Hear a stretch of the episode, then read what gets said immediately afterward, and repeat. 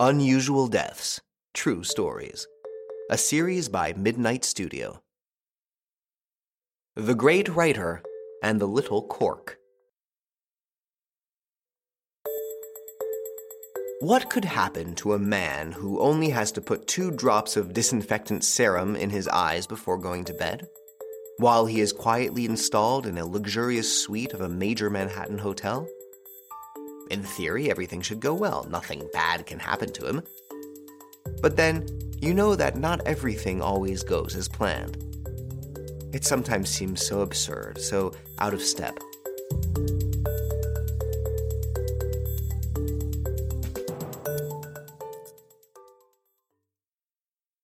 All the more so because this is the story of a famous writer, a successful playwright, the story of Tennessee Williams, the author of A Cat on a Hot Tin Roof, the winner of the Pulitzer Prize for A Streetcar Named Desire.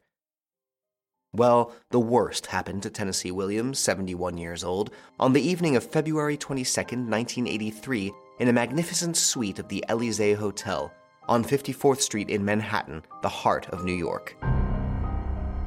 Not knowing where to put the cap of his eye drop bottle, he put it between his teeth while he put the drops in his eyes. He tilted his head back, his mouth open, the cap between his teeth, and then a false movement, a hiccup, a sneeze. We will never know.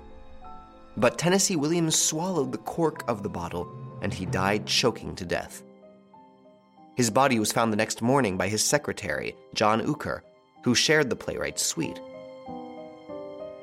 Uecker said he heard a noise in Williams' room around 11 p.m. Thursday night, but did not investigate. At about 10:45 a.m. the next morning, Uecker entered the room and found Williams lying dead beside his bed.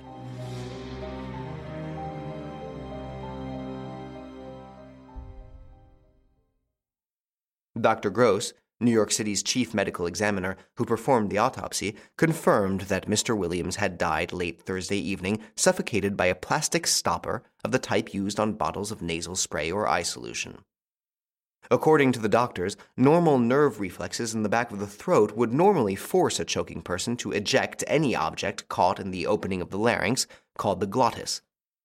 Dr. Gross stated that a number of reasons may have weakened the yawning or ejection reaction, this happens frequently when a person is under the influence of alcohol or drugs, he stated.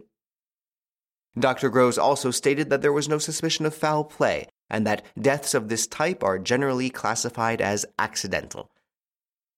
At his best, Mr. Williams was a master of dramatic moments and created lost and tortured characters, fighting for dignity and hope in a world that often denied both. Obsessed with illness, failure, and death, he constantly thought his heart would stop beating.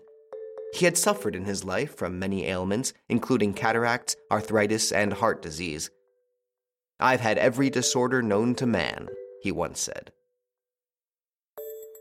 So there you have it. You know all about the tragic end of Tennessee Williams, the brilliant playwright. A word of friendly advice when you go about the trivial actions of your daily life, be careful. For example, don't forget to put the cap of your pen or the lid of your beer bottle down next to you. You never know what might happen. Did you like this episode? Feel free to comment, share, and rate it. See you soon for new stories. Midnight Studio, addictive podcast creator.